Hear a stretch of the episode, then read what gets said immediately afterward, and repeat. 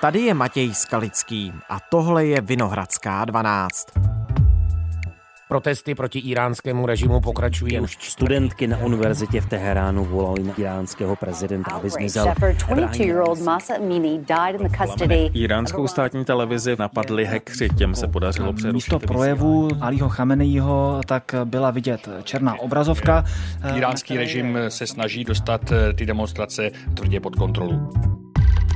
Schazují hijáby, stříhají si vlasy, šlapou po fotkách duchovního vůdce země a ukazují mu prostředníček. Statečné ženy Iránu. A nejen ty.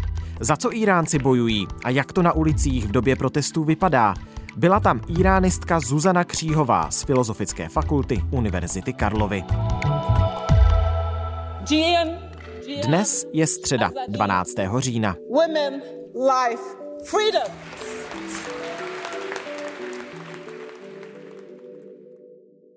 Dobrý den, díky, že jste za námi přišla. Dobrý den. Iránské protesty ani po skoro měsíci, pokud dobře počítám, neutichají, konají se i stovky demonstrací za jeden jediný den. Čekala jste takovou sílu nevole v této zemi? Tak já, když jsem přijížděla do Iránu, byla jsem tam zhruba eh, v polovině září, tak hmm. jsem určitě nečekala, že propuknou tak velké protesty. To nečekal nikdo. Vlastně ta emocionální rozbuška, smrt Maxi Amini, dívky, která byla nejprve eh, brutálně zbytá v detenčním autě a pak po dvou dnech v komatu zemřela, tak to byla jakási emocionální rozbuška, která vyvolala ty dalekosáhlé eh, protesty, ale samozřejmě nebylo to plánováno. Nebylo to plánováno ani zvnější, jak současná propaganda v Iránu neustále neustále hlásá, že jsou to protesty vyvolané ze Spojených států a z Izraele a podobně. Byly to spontánní, neplánované protesty, které se posléze přesunuly vlastně do všech velkých měst v Iránu, do všech významných provincií. A, a vyústilo tím nějaké dlouhodobé napětí v té společnosti? Ano, určitě. V podstatě smrt Maxi Amini a protesty, které se posleze přelily do těch velkých měst, tak souvisely uh, zejména uh, s otázkou hijabu a potlačováním zejména tedy ženských práv. O co jde, to nám vysvětlí Marcel Feltis ze zahraniční redakce. Jak přesně bude Irán využívat technologii rozpoznávání obličeje? Chce ji používat ve veřejné dopravě k identifikaci žen, které nedodržují zákon o nošení hijabu. Iránský režim totiž pokračuje ve stále represivnější politice zakrývání žen na veřejnosti. Hijab se stal Nicméně ta nespokojenost, frustrace velké části společnosti v Iránu přetrvává už eh, po celá eh, léta je spojená vlastně s neuchtichající, zhoršující se ekonomickou situaci v zemi, související samozřejmě i s západními sankcemi. Takže vlastně frustrace nejenom žen, ale i mužů proti tomu, jak se každý den zhoršuje jejich každodenní situace, kdy musí platit čím dál větší výdaje za elementární věci, včetně nájmu, potravin a podobně. Frustrace proti každodenní byrokratické zvůli, obrovskému klientelismu, korupci v zemi nejrůznějším restrikcím, které samozřejmě jako nejvíce postihují ženy, ale dotýkají se v podstatě všech, všech složek společnosti. Jaký je ten nejnovější vývoj, tedy po těch zhruba čtyřech týdnech protestů? Co se teď děje v Iránu? Všichni tak nějak očekávali, že ty protesty po nějaké době, po pár dnech utichnou, protože tak tomu bylo třeba v předchozích protestech roku 2019, ty protesty předchozí byly vyvolány dražením benzínu nebo velké protesty roku 2009, které byly taktéž brutálně eh, potlačeny, ale tyto protesty pokračují dál, zejména si myslím proto, že značná část společnosti, iránské společnosti, už eh, přestala věřit tomu, že by režim mohl být nějakým způsobem reformovatelný, že by se mohl změnit. 40 let nadějí a slibů že po islámské revoluci bude země směřovat k ekonomické a sociální eh, rovnosti, tak nic takového se nekoná a v podstatě ta každodenní realita je čím dál horší a horší. To znamená, ty protestující, což jsou zejména mladí lidé, to je třeba říci, že vlastně to břímě těch protestů přebírají mladí lidé do 40 let, kteří mají odvahu jít do ulic a brát na sebe veškerá rizika, která jsou s tím spojená. Tak oni vlastně mají pocit, že už nemají co ztratit, že už dosáhli absolutního dna. Ta společnost nebo režim jim nenabízí žádné vize do budoucnosti. Hmm. Jedno z významných hesel, nebo hesel, která opakují vlastně všichni na těch protestech v prštině eh, Zanzendigi Azadi, eh, žena, život, svoboda. Takže kromě samozřejmě požadavků na zrovnoprávnění žen a elementárních svobod, které ty lidé prostě nemají, tak je to i touha po úplně obyčejném životě, v životě, který třeba mají možnost mladí Iránci sledovat skrze sociální média, skrze eh, nejrůznější západní kanály, ke kterým se mohou i přes cenzurní opatření eh, dostat. Takže vlastně ta rozbuška, jak jsem říkala, byla emocionální, ale eh, jak si, tam nebylo plánováno, že by mělo dojít k nějakému svržení režimu, byť i hesla, která jsou teď velmi často opakována na těch protestech, tak to, to už je smrt eh, vůdci, smrt diktátorovi, čili Chomejnímu, konec Islámské republiky. Jo? Takže vlastně mm-hmm. už jsou to velmi explicitní hesla. Ty ale... fotografie třeba ze školních tříd, ke kterým zdvihají iránské školačky, prostředníčky, to jsou taky Chomejního? Ano, to je v podstatě také další nová věc, která eh, je bezprecedentní v porovnání s těmi předchozími eh, protesty. Do protestů se přidávají středoškoláčky, středoškoláci. Eh, zrovna v pondělí byl velký zátah proti středoškolačkám v některých středních školách Iránu, kdy dívky si strhávají šátky z hlav, strhávají portréty Chomejního, Chámenejho, šlapou po nich a velmi často na videích můžeme vidět, že zpívají velmi populární protest procesní píseň. V té písni se vlastně eh, schrnuje všechno to, proti čemu dnešní mladí Iránci protestují. Je tam jeden krásný verš. Eh, nechceme tento vynucený ráj ráj, který nám byl vlastně slibován po dlouhá léta, který se nekoná a my už všichni vidíme, že se ani nikdy konat nebude. Uh, Já jsem zaznamenal i písně, které nepocházejí přímo z Iránu, ale jsou přespívané, třeba Bela Čau. Ano, ano, byla přespívána do perštiny dvěma iránskými sestrami a je to jedna z dominantních písní protestů třeba i mezi Iránci v zahraničí. Bella čau,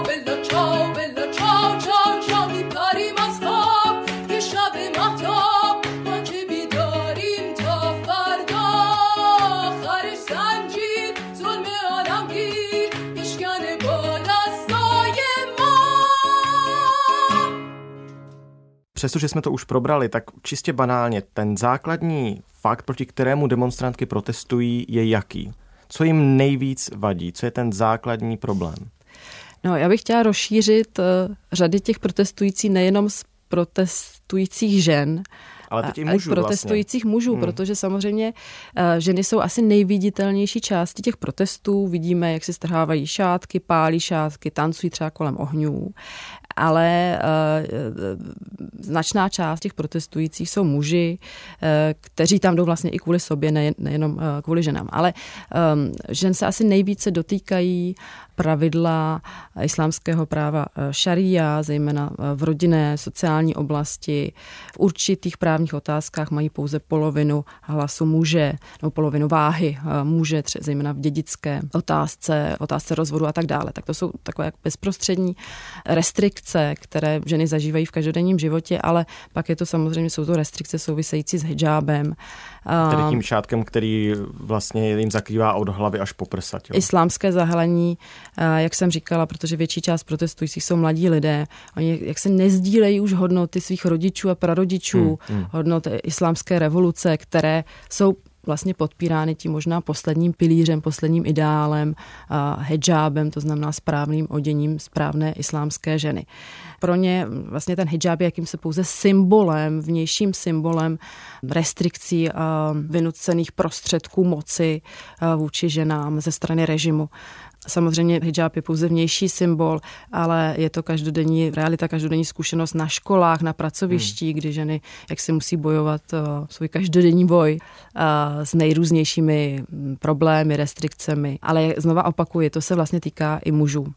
Tím, Ti muži si stříhají vlasy na eh, protest? Ne, ne, ne, ne, určitě ne, ale... I, Iránky to dělají? Ano, ano, ale muži, kteří v mládí studovali, nebo prostě chtějí dělat svoji práci dobře, nechtějí uh, podléhat nejrůznějším korupcím a klientelismům, tak vlastně ty možnosti v iránské společnosti úplně nemají. Takže i oni se řadí po bok ženám, které si stříhají na protest eh, vlasy, eh, vlastně i na protestech v zahraničí, Iránců v zahraničí můžeme vidět podobné scény. I v Evropském parlamentu. Uh, do, ano, nebo francouzské herečky. Hmm. Viděla jsem x videí, kdy si na protest nebo na podporu toho protestního hnutí v Iránu stříhají aspoň prameny vlasů nebo celé vlasy. For freedom.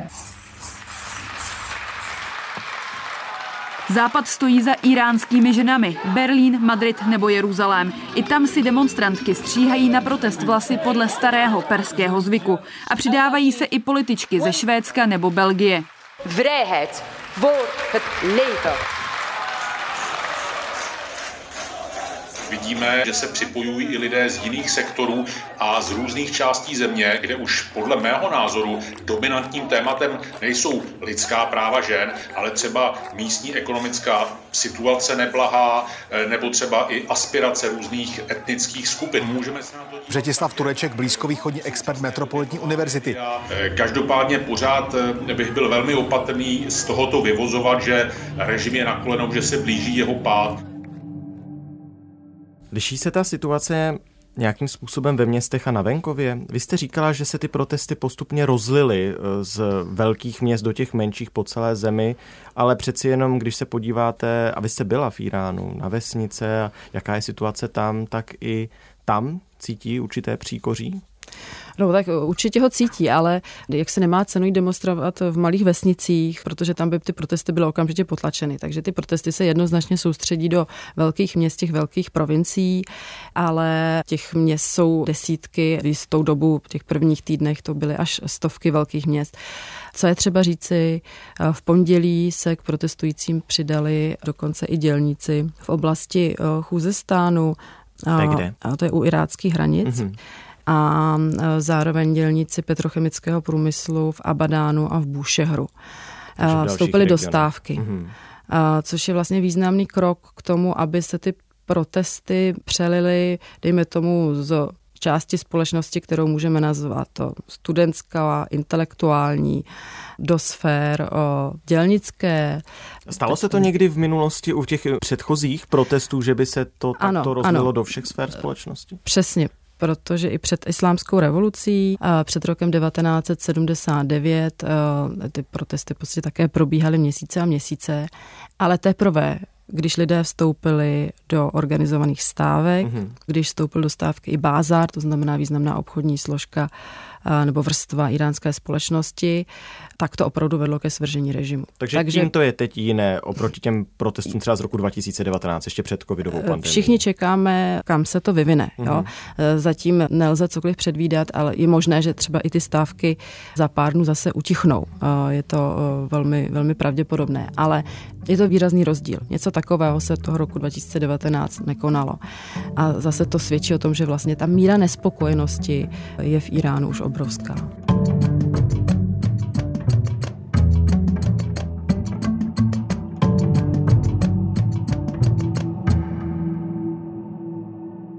Jak ty protesty vypadají? Jestli si to máme představit jako tady na západě, že lidé prochází ulicí, skandují hesla, mají transparenty, jestli to je vůbec možné v Iránu? No zpočátku ty protestní demonstrace byly organizovány přes sociální sítě.